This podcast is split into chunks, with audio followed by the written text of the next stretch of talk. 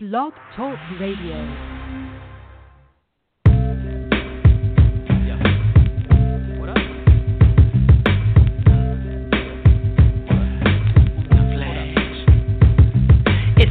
Rhyme ruler, the mind of the master, the prime poet designed for disaster, a crime candidate, the light heavyweight. I might levitate right through the heavens gate. Rhymes record break neck spines and vertebrae. Simple and plain like Kanye, I heard him say it's murder one when he murder tracks. I'm a dirt bag flirting with songbirds and Birkin bags. My first rap catch Roberta Flack. I'm a certified Mac, but I'm sure you ain't heard of that. Slim thuggin' them hoes, they been loving the flow, they been hunting for men like in Vogue, and I, I'm in season, the season vet. I don't need respect, all I need's to check, might check. Welcome, welcome, welcome, one and all to Grizzly Bear Blues Live this week. I am one of your hosts, Joe Mullinax. Thank you so much, wherever you are, however you may be, taking in the podcast for joining us. It is much appreciated. I'm joined, as always, by my co host, associate editor over at grizzlybearblues.com, Mr. Brandon Connor. Brandon, how are you, sir? I'm doing all right. I'm ready for. The, I'm watching the playoffs, but I'm also ready for the lottery.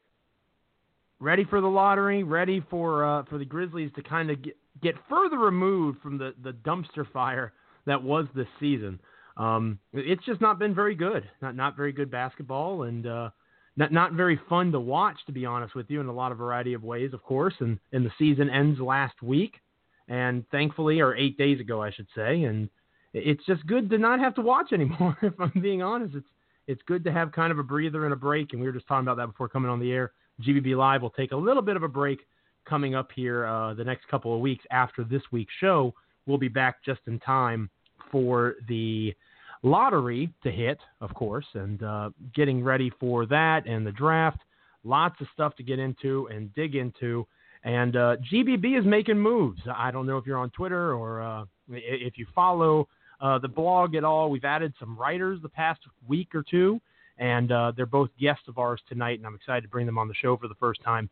Very talented guys, very hardworking guys. They've jumped right in this week. Lots of good stuff over at grizzlybearblues.com. Uh, four or five posts a day. We're doing our season and uh, rev- our season review. We're doing our, you know, getting ready to start up our uh, community mock draft.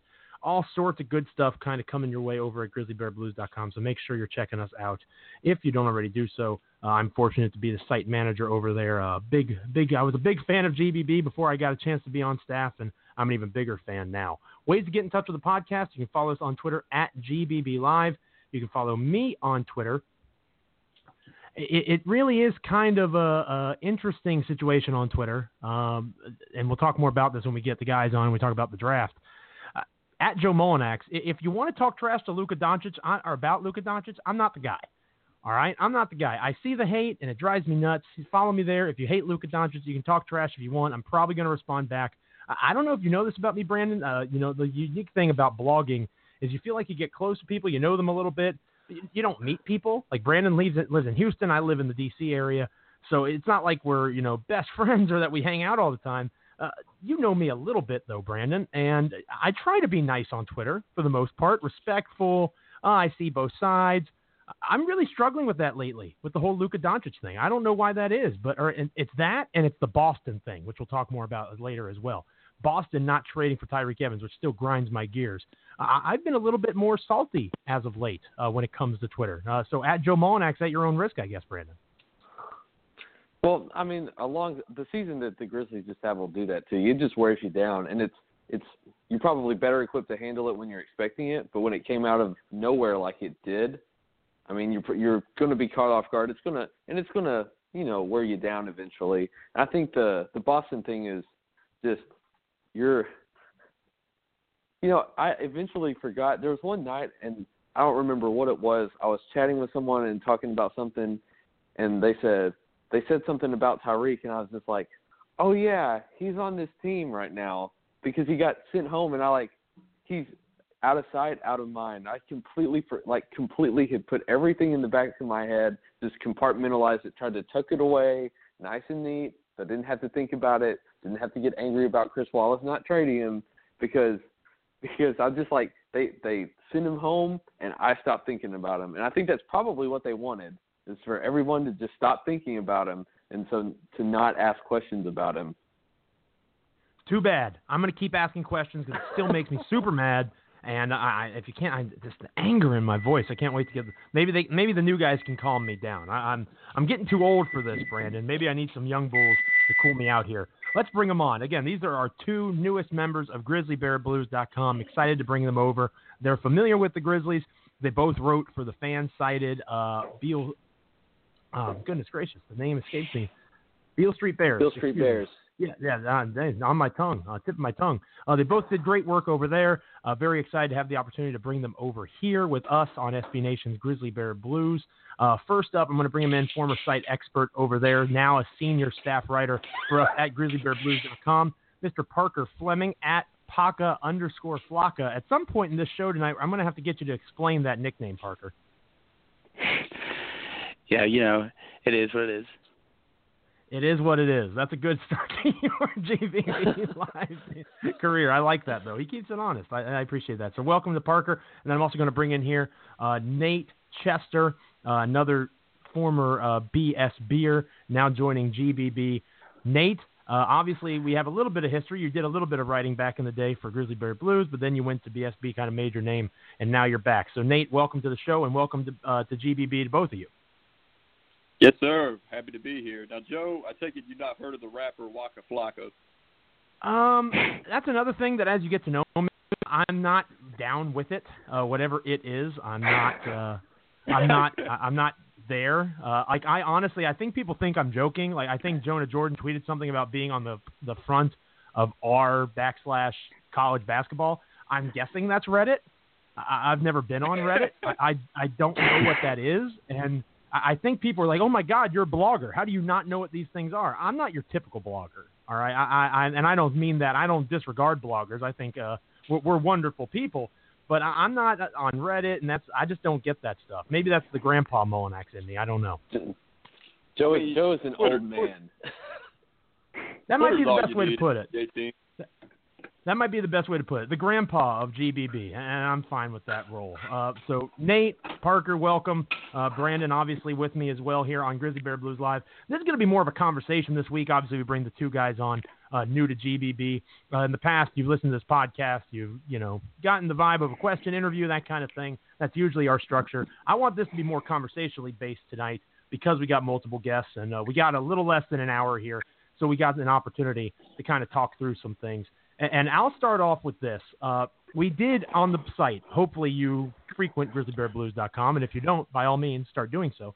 Uh, but we are doing a series, obviously a season in review, and as part of that, we did a vote on the Grizzly Awards of the season. Uh, I gave out eight awards, and I volunteered any Grizzlies uh, writer for the blog that wanted to vote, and 12 folks responded, which is terrific. I love our staff. Appreciate the uh, the input. Lots of different votes, lots of different opinions on different matters. Um, make sure you're checking that out. The first part dropped on Thursday, and part two will be Friday over at the site as we uh, finish the week strong at GBB. But anyway, the, the main award is MVP, and that was not in part one. But this is going to be in part two. And if you're listening live to Grizzly Bear Blues Live on this Thursday night, you're going to get a treat because we're going to expo- uh, we're going to talk about our MVP picks before they even become public. Insider alert, uh, VIP, as Jonah and 24/7 would put it, maybe. Uh, but this this is a situation where you're going to hear our MVP picks now, and a fair question that these guys asked me, especially when it comes to Defensive Player of the Year, which we'll also talk about in the Friday post. Uh, did anybody really earn an MVP or, or uh, a Defensive Player of the Year? I think that's a fair question. But for the sake of argument, I'm going to start with Brandon here. Uh, Brandon, who is your MVP of the Memphis Grizzlies season? And I understand they went 22 and 60. How good? How much reward should be given? I get it. But me, Brandon, who's your MVP? Well, it really depends on how you're looking at it. Because if you want to look at it from the usual standpoint, the MVP would be the best player. Which I mean, you can make an argument for Gasol, you can make an argument for Tyreke when he was on the team, um, and actually playing Conley because of what the team did when he was on the court. Um, but the way the season went, you started tanking, so you can also look at it from that perspective, and that's kind of what I did. I mean, if you really look at it, you, you can make an argument for from that perspective for you know guys like Ben McLemore or Mario Chalmers, I think it's Ben McLemore. Um, I don't have the stats right in front of me, but um, the Grizzlies the Grizzlies record when he played, I think they were on like a they were on like a nine ten win pace in the games that McLemore played. That's how bad he made them. He was a complete negative at all times. And so if you're looking at it from the tank standpoint, which is what I did, you know, Ben McLemore is a viable MVP candidate. oh, jeez. Poor Ben McLemore. He's just had. I mean, I guess we say poor Ben McLemore, but he might be the MVP of the Grizzlies. You're going to have to check uh, GBB on Friday and find out if that's how we all voted. Uh, Parker, same question to you. Who's your MVP, dude? I got to go with Mike Conley. Uh, they obviously went seven and five with him, and then when they when he went down for the rest of the season, they lost 55 games, and the offense was horrible without him. He started game planning on Mark Moore because who else were they going to guard? Andrew Harrison. There's no oh, one really you better to watch out talking and trash think, about Andrew Harrison. Brandon's going to get mad at you. Hey, Yeah, I love I know, I know. Andrew Harrison. Yeah, but I mean, I just think the whole dynamic changed once Mike went down, and that makes him MVP. Fair enough. Although I- I'll let you respond to the, the Harrison slander here in a minute, here, Brandon. Um, Nate, same, same question to you, buddy. Who's your MVP? Well, I mean, if you're looking for more Harrison slander, I'll be happy to add that myself here in just a minute. But but um, when you asked the question, I had to go back to the document where I put my answer because I honestly couldn't remember what I said because it probably changes about every 30 minutes when I think about it. Like it's kind of like what Brandon was talking about. Are we talking from a tanking perspective? Then yeah, it's Ben McLemore, it's Mario Chalmers. It turns out at the time, probably 11 o'clock at night, it seems to say I said Mike Conley for basically the same reasons that Parker said. Seven and five at the beginning of the season, multiple wins with the Warriors and Rockets, and yeah, what what were they? 15 and 57 without him, just awful. I mean, from a pure winning perspective, Mike Conley is definitely the most valuable player on the Grizzlies. It all comes down to your definition, as you guys all kind of talked about, and you see this in all the sports. Baseball, it's a debate every year. You know, football, is it the best player on the best team, or is it the best player regardless? Is it, you know, the team that has the most success? That that sort of thing. Um, I'm going to go Dillon Brooks, and it's kind of a combination of the reasons that you guys just outlined. Clearly, Mike Conley is extremely important to the Memphis Grizzlies. I'm not disputing that for a moment, and I do agree, Brandon, that Ben McLemore was pretty important to the tank. I mean, the numbers back it up that when Ben McLemore played, the Grizzlies were markedly worse, and that's what we needed. He was there when we needed him to be. Um, but that is in a slightly ironic slash sad way. I vote Dillon Brooks because he was there for the team through the good and the bad. He was a surprise contributor from the very beginning. I think on opening night, what did he have? 19 points on opening night, a win against the Pelicans. Uh, so he's a guy who is he was good to very good throughout the season. The numbers don't really bear that out, but as we talked about in our post today, and we will again on Friday over at GBB, eh, he he has been asked to do so much more than a second round rookie should be asked to do. Go defend Paul George, Dillon. Go be the carrier for the offense, Dillon. Oh, by the way, you're going to have some blogger sitting on the internet saying you need to be more of a, a facilitator, Dillon. You six months ago, nobody thought you would even be in the rotation or you'd be a fringe rotation guy, and now you're starting a, a vast majority of the games you play. Now you're expected to be a leader on a team that it was a question whether or not you would even be there for much of the season or whether you'd be with the Memphis Hustle. It's just so fascinating to me that he's come out of nowhere to do what he's done. So I agree with the McLemore uh, answer, given the perspective. Uh, Mike Conley, again, clearly extremely valuable to the Grizzlies. But for me, it's Dillon Brooks. And, and Brandon, what, what's your take on Dillon in terms of his future prospects? Because here's a guy who's, spoiler alert, Friday, he's going to get some pub as well in terms of uh, maybe not just MVP, but overall play. What is your thought process about Dillon moving forward? I shockingly think he can be a starter on a good team, Brandon. I, he could be a starter on a team that makes the playoffs. That is so remarkable to me. I I think you're right. He's probably his ceiling. He he's sort of the the stereotypical um, low ceiling, high floor guy, where you're not necessarily going to get superstar production, but you're going to get you know consistent play. You're he's he's a high basketball IQ guy, and so he can be a starter on a good team, a good like a playoff team. Um, but I don't know, like, what's your? He's probably never going to be like a um, like a top three option for you know someone who, for a team that has loftier expectations, like second round, third round of the playoffs, championship. He's so he's a start. He he could be a starter level. I don't know about what kind of production you would expect on how like if he's your third best player or third best starter, that's kind of lower. You probably have a lower ceiling in terms of what your expectations are for the season, if that makes sense. What do you think about that, Nate? You know, um, I was thinking about this a couple of days ago. Um, I was thinking maybe Danny Green, who's a better ball handler and a better playmaker. He was about to close. When you really start to think about comparisons with other players in the league, there was no one that really just jumped to my mind when thinking about it. Danny Green was the closest thing to it. And honestly, I think if you were going to pick, if you said which player do you want for the next five years, I feel like everybody at this point would be saying, yeah, we want Dillon Brooks. Do you think Dillon Brooks' ceiling is higher than a Danny Green? I think Danny Green would be a home run. I'd be perfectly happy with Danny Green if that was his comp. What do you think, Parker? Um, honestly, that was the um, the feeling I had from at the beginning of the season because my bold prediction this season was that Dillon Brooks would make the rotation, even if they were a playoff team. I just always loved his game whenever since he was in Oregon, and at this point, I've gone from maybe he could be Danny Green to maybe he could be Khris Middleton or or throwing a little Grizzly comparison out there, he could be what we thought Courtney Lee was going to be. Like, I think he could be a really good starter very, very soon on a very good team.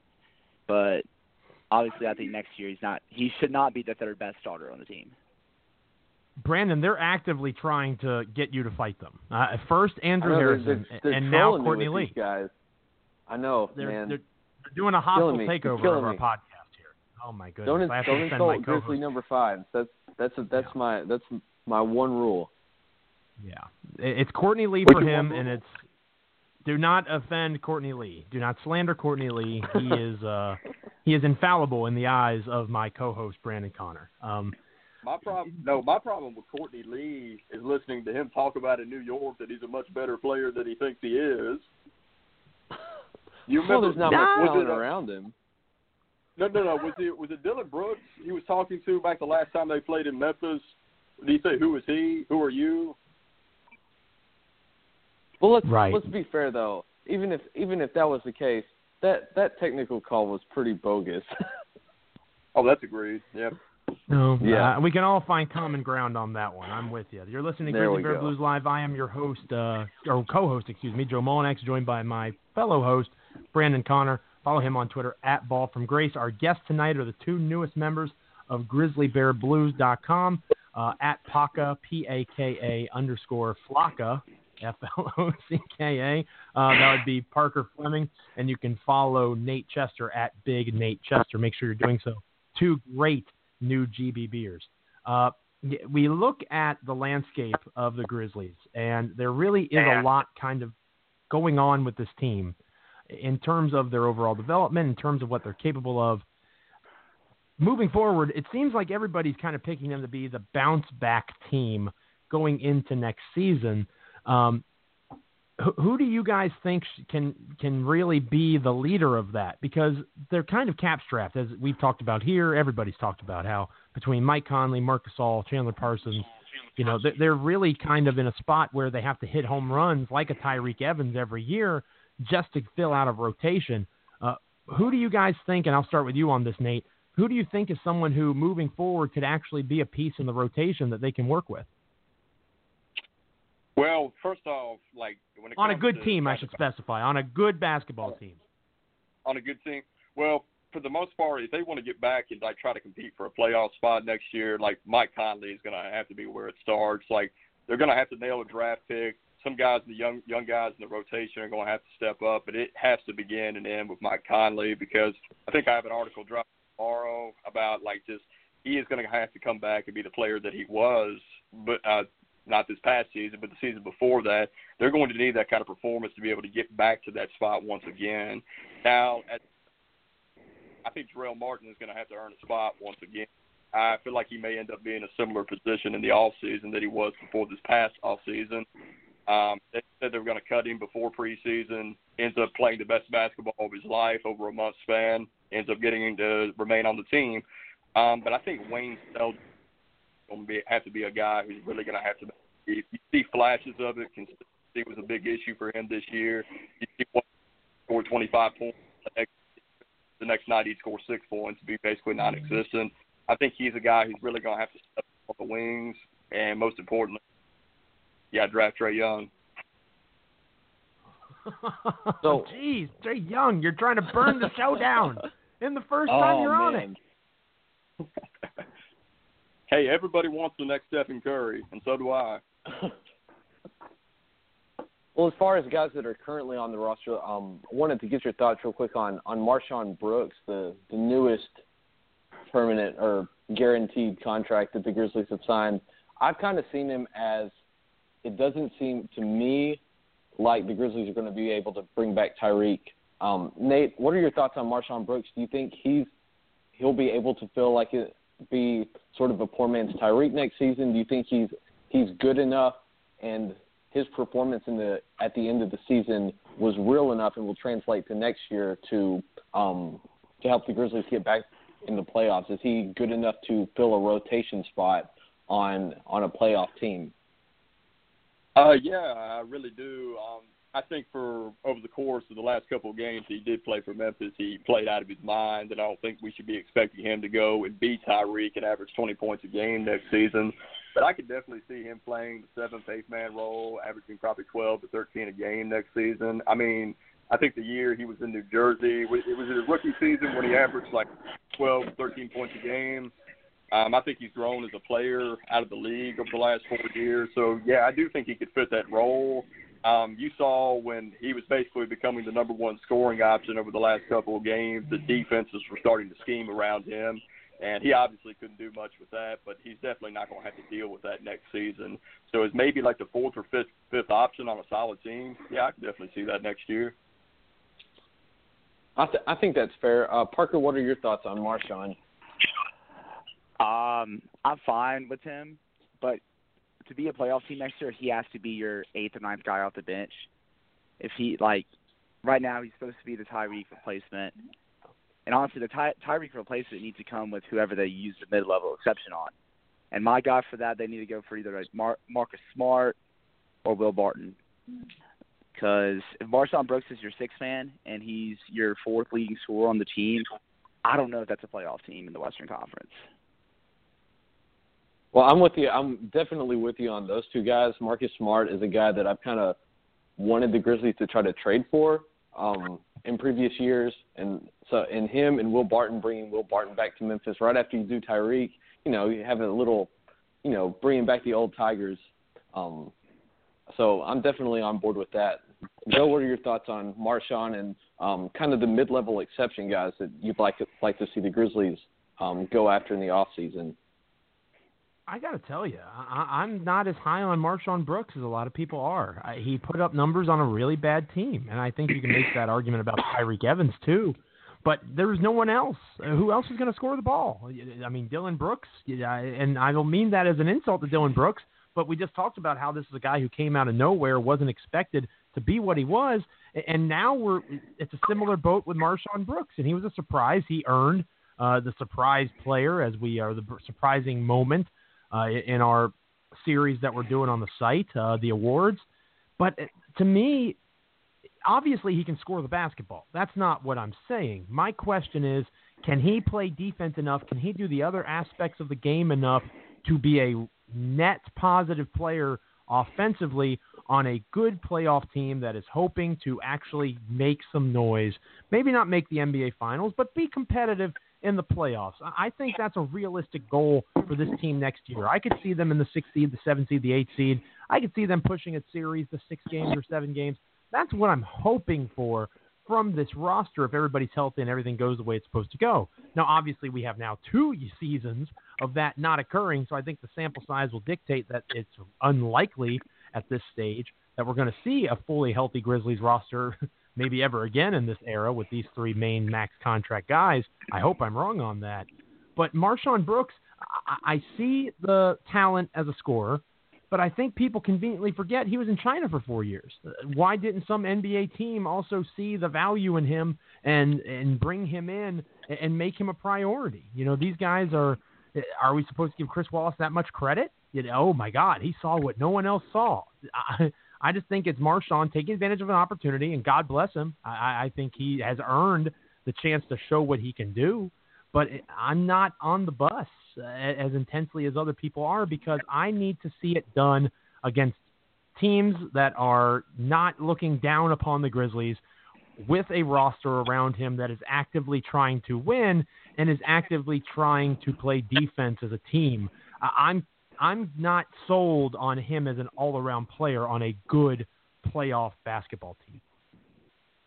You know, I think like uh, one of the cardinal rules of Grizzlies blogging, if it's not a rule, I think we need to make it a rule, is that if Chris Wallace makes a good move, let, let's say MarShon Brooks does end up becoming a good player on a playoff team, he got lucky.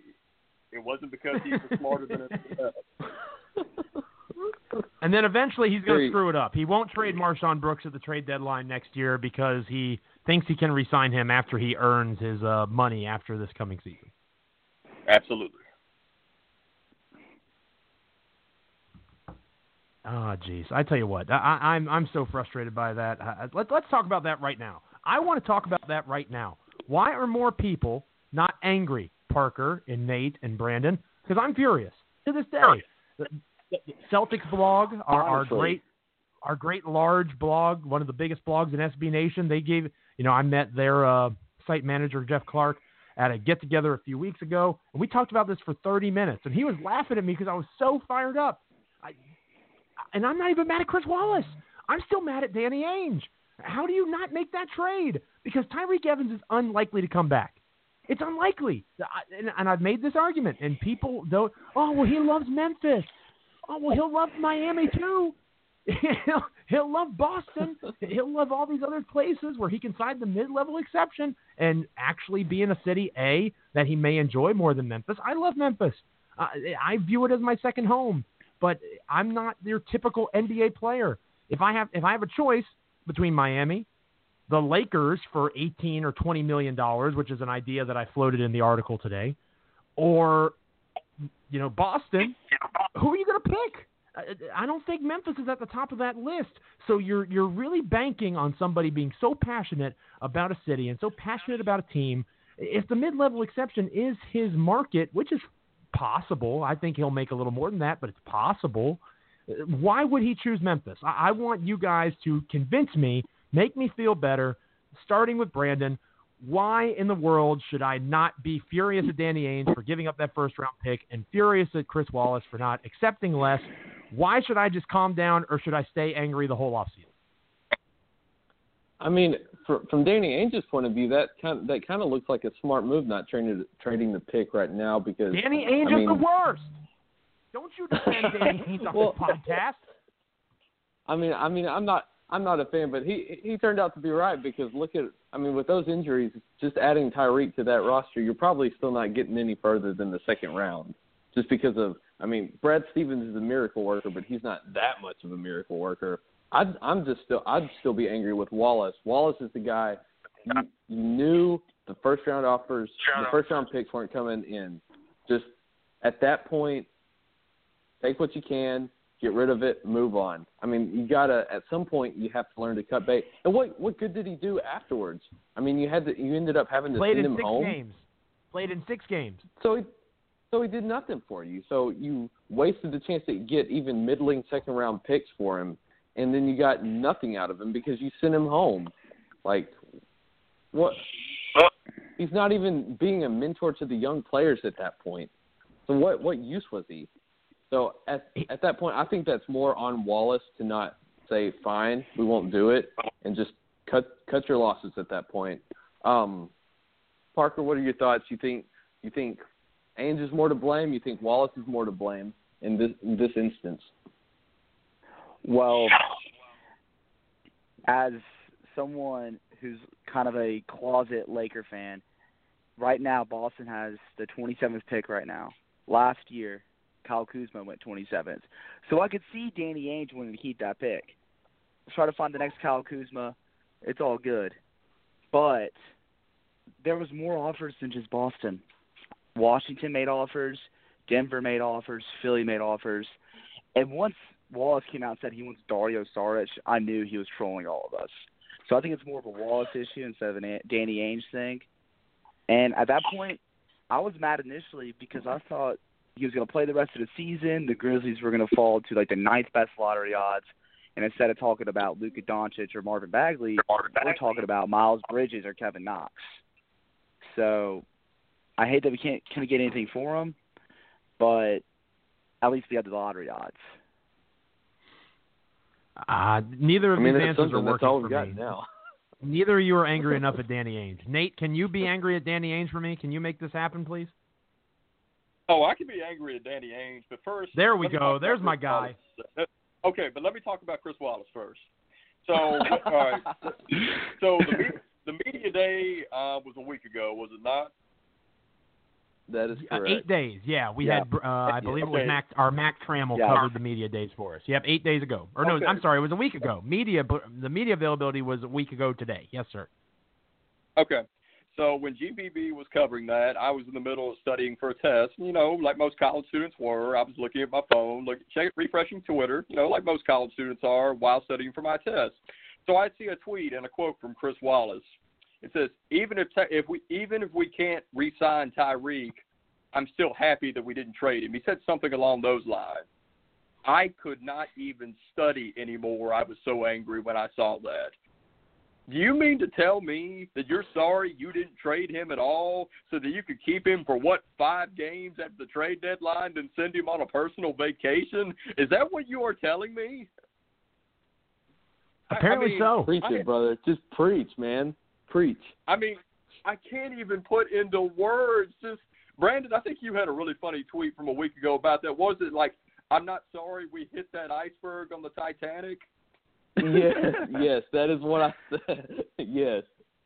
I mean, like, how can you? All right, so back at the time when he didn't trade Tyreke at the deadline, I wrote an article for Bill Street Bears saying I think this is a fireable offense, considering the his history, all the mistakes that have been made under made under his tenure. I'm thinking like I think he deserves to be fired for this. But some people managed to talk me out of it by saying, you know what, he may still resign. Maybe Tyreke and Chris came to an unspoken agreement. Maybe they met and came to an agreement that he would resign anyway, and that's why, and it would give them a better chance of resigning him if he didn't trade him at the trade deadline. Okay, so I decided I was going to withhold my judgment. And then they sent him home for the last month of the season, and then Chris gives that quote in the middle of the press conference. I don't even know what to say. That's just incompetent. Also, not not to mention Tyree didn't even go to media day, so that that's writing on the wall right there. He's gone. 99 point, 99.9% chance that he's gone. And Joe, all right, so here I'll tr- I'll try to get mad at Danny Ainge for you. I'll, I'll try. All right. All right.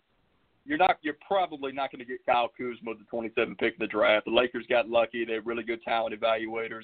They got lucky on that. You're probably not going to get a player of that caliber or a player who'll be that effective in the 27th pick in the draft. You should have probably traded to get a player like Tyreke Evans, especially when Kyrie was already struggling with injuries at the time. Okay, there I tried. You tried. It wasn't good enough, but I'll forgive you since it's your first opportunity to be on the show. I, I'll, I'll, I will not pass judgment on you. I am still angry at Danny Ainge. Okay, and Danny Ainge, in the off chance that you're listening to this podcast, I want to tell you something. Okay, man to man, microphone to your ear. I don't like you very much right now, Danny Ainge. I'm not a fan of yours because you have made poor choices when it comes to giving up the 27th overall pick to the Memphis Grizzlies for Tyreke Evans. I'm not saying it's rational. All these gentlemen that just spoke totally discussed the idea that Washington had offers and other teams. I don't care. I'm mad at you, Danny Ainge. I'm mad at you. Okay? Hope you're listening. Joe Mullinax, mad at Danny Ainge. Probably going to stay angry for a while.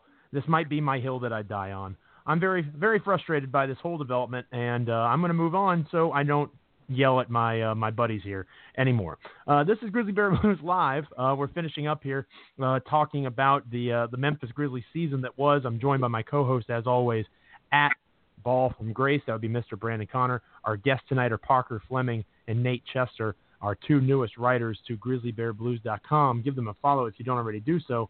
Parker is at Fla- underscore Flocka, excuse me, and at Big Nate Chester for Nate. Uh, everybody here seems to be a big fan of the NBA draft, which I'll be honest, I need to get into again because I've been a Grizzlies fan since the 2010-2011 season, and I'm used to being in the playoffs. I don't really care about the draft that much until the playoffs are over.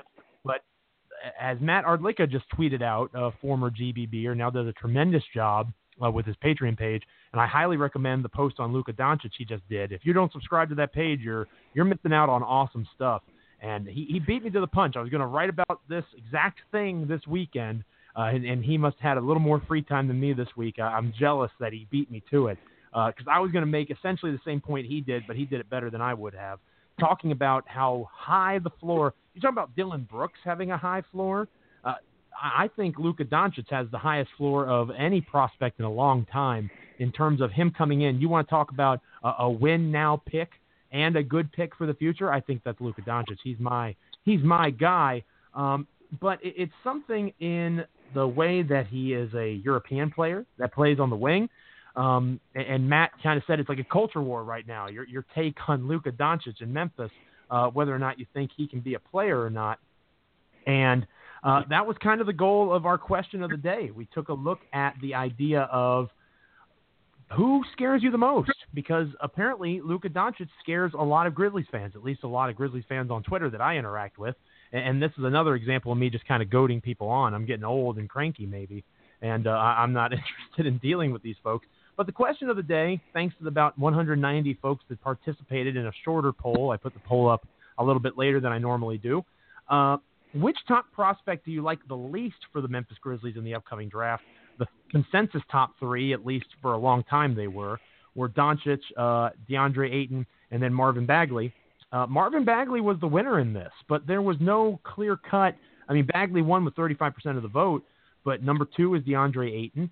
I was kind of surprised that Doncic was three. So according to that poll, which I had to reword because apparently it was confusing at first, Doncic of those three guys is the guy that people are most comfortable with on this Grizzlies roster. Folks are really kind of scared off by Marvin Bagley, but you can find people that will be market or Marvin Bagley big fans, and they'll think he'll be a perfect fit in Memphis. So this feels like to me, and again, you guys uh, maybe have followed the draft more than me in the past. I follow it, but not as intensely, especially at the top because the Grizzlies were never there. Uh, is this common? Like I, I feel like there's a lot of people that are so there's a lot of people that like Luka Doncic, but then there's a lot of people that don't like him. There's people that like Bagley, people that like Ayton, but that they're not as big on him. Parker, I'll start with you on this.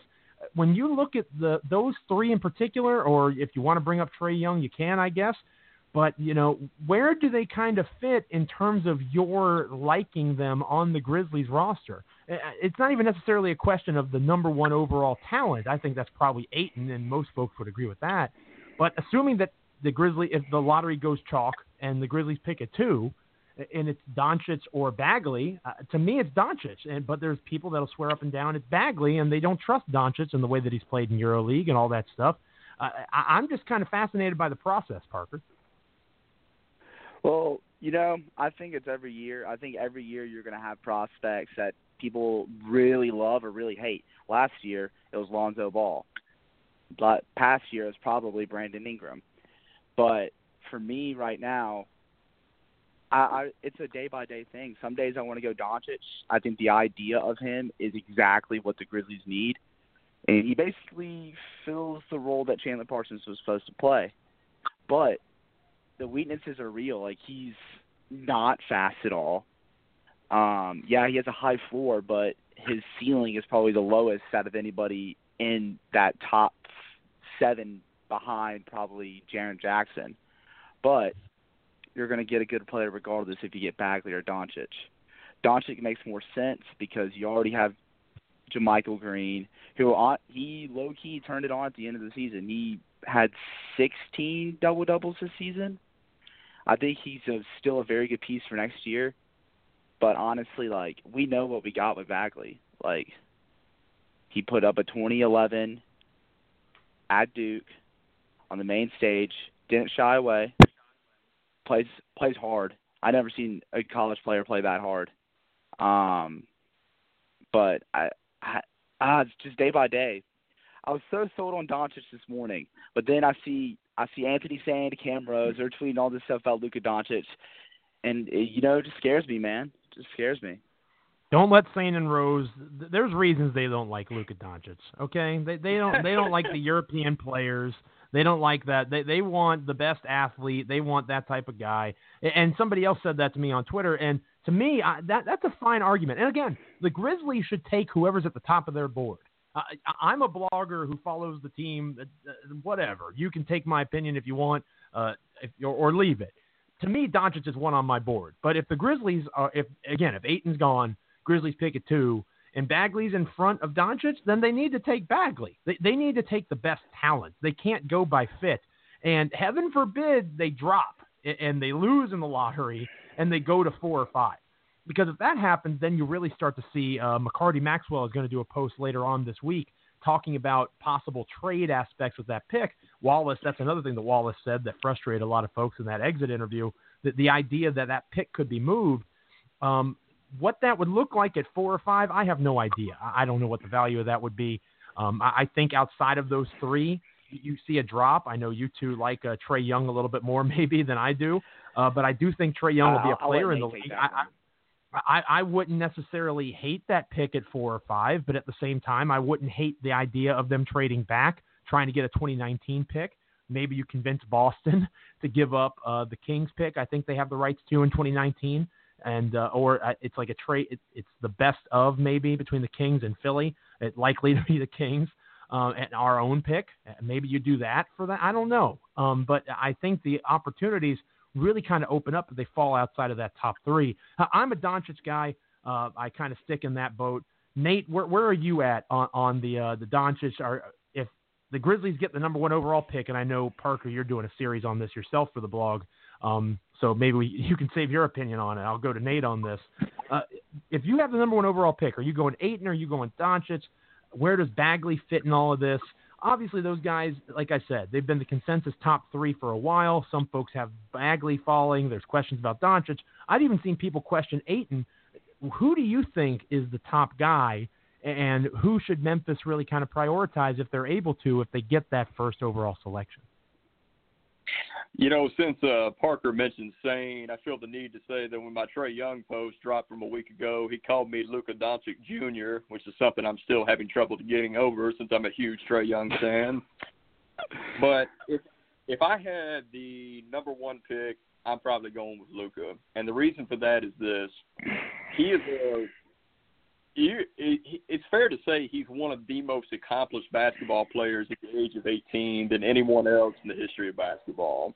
He's right up there. Now there are legitimate concerns with his athleticism, but Joe, I saw you talking about this yesterday. There were questions about James Harden's athleticism, foot speed, quickness, explosiveness when he came out of um, college. So, and I'm not saying Luka will end up being James Harden. That's and neither am I. There is, yeah, yeah but there is precedent for players who are extremely gifted, skilled basketball players who have like top five talent having questions about their athleticism. And I feel like, frankly, since he's a white European, it's getting blown completely out of proportion. Well, and I, now, I, I guess to, to me, sorry to cut you off. To me, it's also going back to Sane and, and Cam, and we've had them on the podcast. I like those guys; they do a great job with their podcast and the work and all the work they do. Um, they're they're obviously tuned into the team uh, like uh, like others. But to me, if Jordan Adams, they they love Jordan Adams. You know, people Jordan Adams coming. Jordan Adams is this. What's the difference? Except that Luka Doncic is better than Jordan Adams. Jordan Adams wasn't an elite want, Jordan want, Adams was. Yeah, they want a more. Right, yeah, they, they, want, want but, player in the top five. But that's my yeah. point. If you love Jordan Adams and you liked how he could score the basketball and you liked the theory of him playing like a James Harden type of guy, Here's Luka Doncic. He does the same thing, if not better. But it's and yeah. here's the thing. The, one another reason I would take uh, Doncic over Ayton is because um, I love Ayton's game. Like he has the potential to be a unicorn big in the NBA. Can pretty much do a little bit of everything. it, for, in people who have questions about his motor, that's not really my concern. People question Ben Simmons' motor. I feel like sometimes it takes getting into the league for some of these guys to really unlock their energy and their effort and their motor. But the thing that really brings me off Ayton has nothing to do with Ayton himself at all. It's just that I'm kind of low on big men in general at the moment. Um, I mean, you can now Thibodeau is not doing a great job with rotations and schemes the Timberwolves and Rockets right now. But I mean, just look at what the Rockets are doing with Karl-Anthony Towns right now. They're scheming around him, making it difficult to throw post entry passes. You could you need a pro, a great primary playmaker to be able to get the ball into big guys. If you draft a wing like Luka Doncic or Trae Young, you don't have to worry about that. You don't have to worry about that, and I think that you're you're right. The game is obviously becoming more perimeter based. Uh, you can make that argument for Trae Young with, with that very same idea. Uh, to me, Doncic is the best option for that reason, and it's.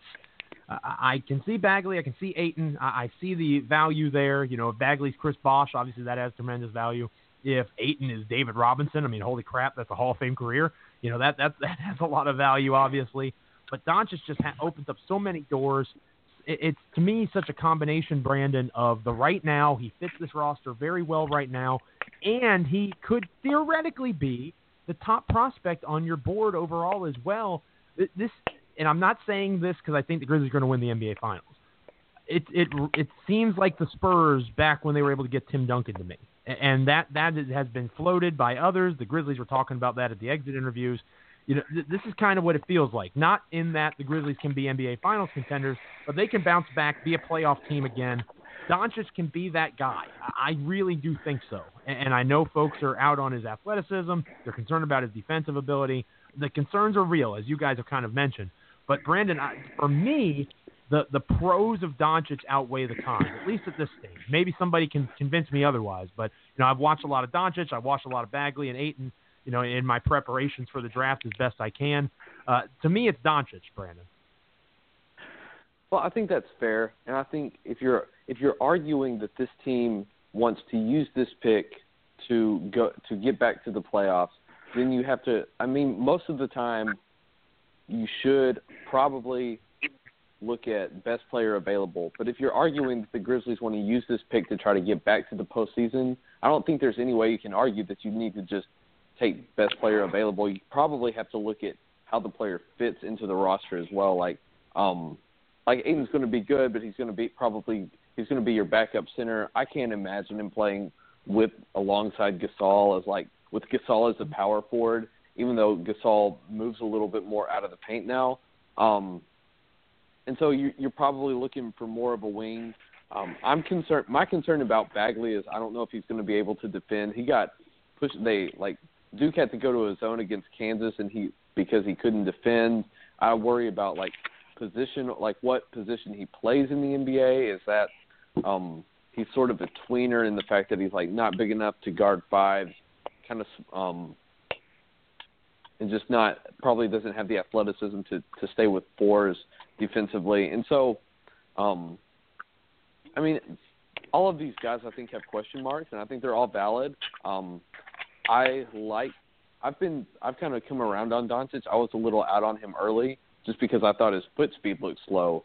Um, he's still a great passer. I think he'll be able to shoot well. Um, he hasn't shot. I don't think he's shot particularly well this season, even in EuroLeague. I think you kind of think that he can. He gets a shot off quickly. He's got a quick release, and so you're probably able to uh, project that he'll develop a shot. Um, but then you've got guys like I think my if Trae Young, I kind of wonder what he would look like if he had better talent around him. I think that's my concern is he was asked to do so much at Oklahoma, so he was exactly. turning the ball over. His his his decision making looked bad, but he had the ball in his hands all the time. Like that's maybe not necessarily a reflection of like what he was doing, but what he was being asked to do. And if he's asked to carry a lighter load, then I can see him, you know, becoming a good player um, and developing into a talent. I don't. I think calling him the next Steph Curry is a little too far, um, just because Steph Curry's kind of been a generational talent, and so I think that's it's a little unfair to bridle him with those expectations. But I think um, he's there's a valid case to be made that he's going to be a good NBA player. Um, I really like Michael Bridges or Mikal Bridges from Villanova. I think kind of if if the Grizzlies end up falling to five, he feels like a safe pick to me because he's like a, a really good three and D wing. He can shoot, he can defend, he's got length, he's got athleticism, and he he high basketball IQ guy, high hustle guy. He's a little bit older, um, but he's he's one of the guys that I like at the low end of the of the lottery. But I think I think you can make a case that all these guys have talent. They have certain certain potential, certain upsides that could help the Grizzlies. But I think there's a lot. I think every player in this lottery has legitimate question marks, and so that's pretty much where I am at the draft on this draft. And so I, the only the only guy who really scares me is Bamba, and I think that that might be just because I haven't seen very much of him. So that's well, Bamba's a guy me the most right now. Bamba's a guy who's the, the most raw or one of the most raw talents. He has the physical gifts. You talk about high ceilings. Bamba's probably a good example of that. But he he, he reeks of a swing and a miss to me. Uh, I, I agree. Unless maybe you fall to that five spot and all the guys you want are gone. Um, but NBA Draft.net currently has the Memphis Grizzlies selecting Marvin Bagley at two overall. Uh, the ESPN currently has them taking Luka Doncic. So the jury's kind of out on what Memphis is going to do in this spot. Uh, it's just going to be fascinating to watch kind of unfold. We'll get you out of here on this, guys. Quick uh, yes or no answer, uh, if you would please. Um, will Tyreke Evans be back with the Memphis Grizzlies next season? Starting with you, Nate. No. Nate says no. Parker? Nope. What about you, Brandon? Nope. That's four no's, uh, and I tell you what, it's going to be so frustrating. Oh my gosh, why I, I I do it to myself, guys? I do it to myself. I make myself angry. My wife's going to be mad at me. Yeah. She's going to say, "Why are you yelling? I can hear you yelling through the house. You're going to wake up our kid." I'm sorry. It's Danny Ainge's fault, honey. It's Danny Ainge's fault. It's not mine. All right. So uh, I need to work hey, through hey, some things clear. You you can't blame Danny Ainge for covering up Chris Wallace's incompetence. Bingo. there you go. You're not. I think that's a good way to go out, gentlemen. Thank you so much, Parker Fleming, Nate Chester. We're so excited to have you guys on with us at Grizzly Bear Blues. You've been tremendous additions already. Check out their stuff. They're doing tremendous work for us over there, fellas. Y'all have a great night, and thanks for being on the show this week. Yes, sir. All right. Thanks, Joe. All right, there they go. Parker Fleming and Nate Chester. Again, make sure you're following them on Twitter if you don't already do so at Paka, P A K A underscore Flocka, F L O C K A, is Parker. And then Nate is at Big Nate Chester. Give them a follow again. They've already done terrific work for us over at the blog, and uh, they're going to continue to do so. I'm excited to have them on, both new senior staff writers at GBB. We're finishing up here on Grizzly Bear Blues Live. I am one of your hosts, Joe Mullinax, joined by Brandon Connor, and uh, we will get out of here on this, Brandon. You know, we talk about the draft, the off season, all these things that are coming for Memphis. It, it, it's such a, a, weird time for this team. It's nice to kind of have the the solid ground of the ownership being taken care of. Robert Pera will be the controlling owner moving forward. He's made a commitment to Memphis, at least in word. We'll see if it follows through as the years go on. But it, it's such a key offseason. If they keep Chris Wallace in place, if they rehire JB Bickerstaff, there's just so many pieces that have to kind of fall in line. What do you kind of see as the biggest storyline moving in to this offseason? Uh, you know, the the draft pick obviously stands out in your mind, but Bickerstaff's a big story. Does Wallace stay? It, there's so much that's kind of going on, and, and to, to top it all off, you've got guys like Mike Conley coming off of injury. Chandler Parsons, is he going to be able to be healthy? There's just so much going on for this team right now. It's really hard to kind of predict and project what in the world they're going to do in the draft. I, I do think that'll kind of give you an idea of what their mindset is going into the free agency and things like that. But that's really going to be the first domino to fall in what's an unpredictable offseason for the Grizzlies. Um, I mean, obviously the draft pick is going to be the big story, um, but I think with the ownership issue settled, the question of whether or not Chris Wallace or the front office in general is going to be brought back intact. I think I think JB's probably back, and I'm I think I'm okay with that. I think the fact that Mark and Mike have watched him, and Harrington said this the other day on um, on Verno, but it, the fact that Mike and Mark have watched him behind the scenes and like him enough to entrust him with the team, and they've given him their endorsement, that makes me feel better about um, about the Grizzlies just keeping JB as the the full time head coach. I'm okay with that. I don't think they're going to pony up the money to to land a guy like you know like a Steve Cliff. Steve Clifford is probably my ideal candidate if they were going to do a a full on coaching search and not hire a new guy. I really like Clifford, but I don't think the Grizzlies will pony up the money to hire a guy like that of that ilk. Um, so I think you're either going to get JB or you're going to get another first time coach like they've always done. So other than that, I think the question of with the ownership question settled now, I think the real question moving into the off season is what happens to the front office. Is Chris Wallace kept, is Chris Wallace let go? Do they bring in someone else? Do they completely reshuffle the, the deck? Do they get rid of all their you know their basketball personnel? Do they get rid of like guys like Hollinger and everybody? Like what did they do in terms of decision makers? Um, that's probably the biggest story for me, and I think that's the one that's going to impact the team most going forward. Um, I don't think it's necessarily the coach outside of the draft pick. I don't think it's necessarily who they hire to coach. I think it's what they do in terms of the front office. Um, Joe, what are your thoughts on that? What do you see as the biggest story? I think you're exactly right. Who's running the show? Who's making the draft pick? Who's making the free agency, agency decision? Who's making the pitch to Tyreke Evans? Who makes the choice of head coach? Who decides that there's not going to be an interview process? Mike Budenholzer apparently is available. Uh, you know, Ettore Messina is coaching for the Spurs tonight against the Warriors after Gregg Popovich's uh, wife passes away. And, and, shout out to Pop, and he's in our thoughts. Obviously, the NBA community kind of rallying around him. A terrible tra- uh, loss for him and his family. Uh, but there's so many coaches out there that that are in the mix for possibilities, and I feel like Memphis is missing out. Even if Bickerstaff is the guy, at least open yourself up to a conversation with other coaches. That that that's what frustrates me on that end.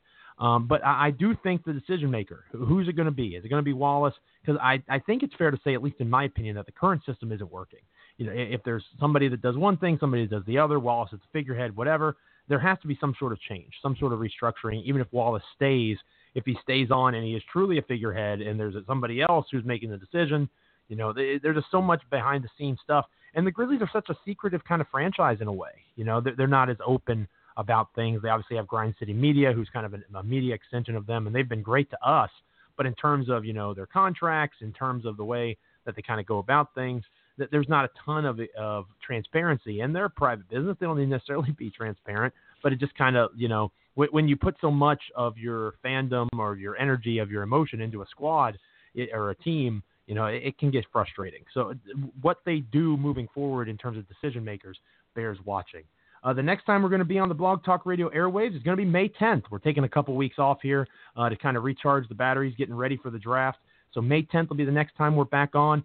Thanks so much to Brandon, my wonderful co-host, for the work so far this season. We're uh, going to be right back at it May 10th with guests and new topics going into the draft lottery. Thanks to our guests, Parker and Nate, two new terrific writers over at grizzlybearblues.com. Make sure you're checking out their stuff and all of the great work of all of the great staff uh, over at GBB. I'm happy to be at, uh, at the helm of the ship. I'm proud of our staff, proud of our site, and I thank you for making us a part of your Memphis Grizzlies fan experience. So, our guests, Parker and Nate, for my wonderful co host, Brandon, I am Joe Mullinax, site manager of grizzlybearblues.com. I'll see you next time, as will Brandon. We'll be back May 10th. Grind forth, Grizz Nation. This is Grizzly Bear Blues Live. Skydiving. This is amazing. Yeah, but you know what else is amazing? An iPhone 6S for just 49 bucks at Metro. Really? Imagine streaming all the way down with that amazing camera. I'm switching. That's smart. You know what else is smart? Parachutes. Woo! Switch to Metro and get an amazing iPhone 6S for only 49 bucks. Metro by T-Mobile.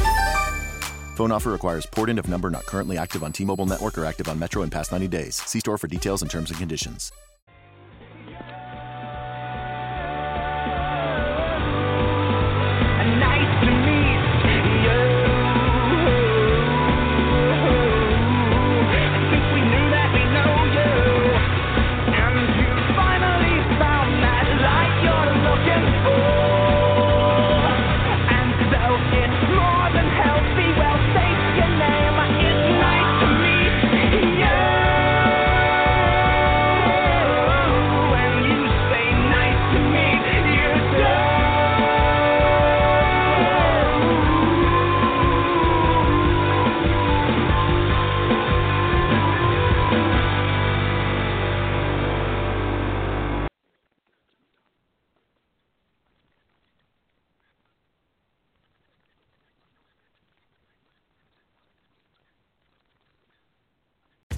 $2 six piece Chicken McNuggets are tender, juicy, made with 100% white meat, and making a big splash on the $1, $2, menu.